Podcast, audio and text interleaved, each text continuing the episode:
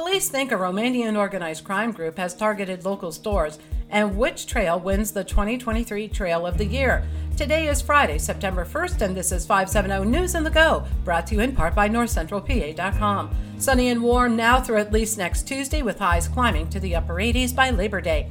After three hours of public testimony, the Clinton Township supervisors gave conditional approval for the Montgomery Area School District Building and Facilities Project. The $35 million project will relocate the junior and senior high students to a new building next to the athletic facilities.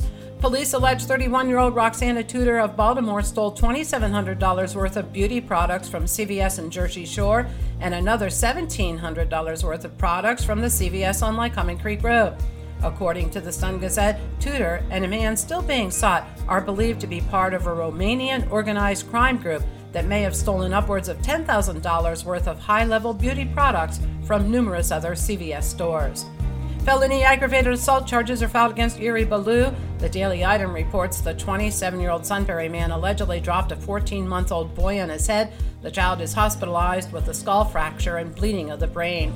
A Williamsport teenager was brutally attacked early Sunday morning. The 18 year old and his friend parked their car on Vine Avenue for a get together when they were jumped. The teen suffered a broken collarbone. The Sun Gazette reports the attack occurred just days before he was to start junior college in New Mexico.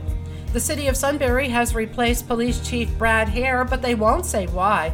Sergeant Travis Bremigan has taken his place following a 30 minute executive session. Zach Rehl, the ex president of the Philadelphia chapter of the Proud Boys, was sentenced Thursday. He'll spend the next 15 years in federal prison for his role in planning the January 6th attack on the U.S. Capitol.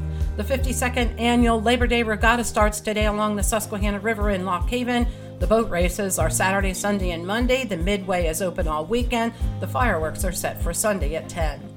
The Nittany Lions season opener against the West Virginia Mountaineers is tomorrow night at Beaver Stadium at 7:30. Fans will notice many upgrades, including Happy Valley Alley, Legacy Plaza, and a kids zone. NBC will broadcast its first ever game in Beaver Stadium tomorrow night as well. A staple of the Milton Harvest Festival celebration will not take place this year. The Milton Area Community Band announced yesterday they will not be holding their annual concert that had been set for Sunday, September 10th. And Pennsylvania's 2023 Trail of the Year is the Mount Jewett to Kinzua Bridge Trail. This year also marks the 20th anniversary since a tornado destroyed part of the bridge. For the latest in news and events, head on over to northcentralpa.com. I'm Liz Brady, and you're up to date with 570 News on the Go.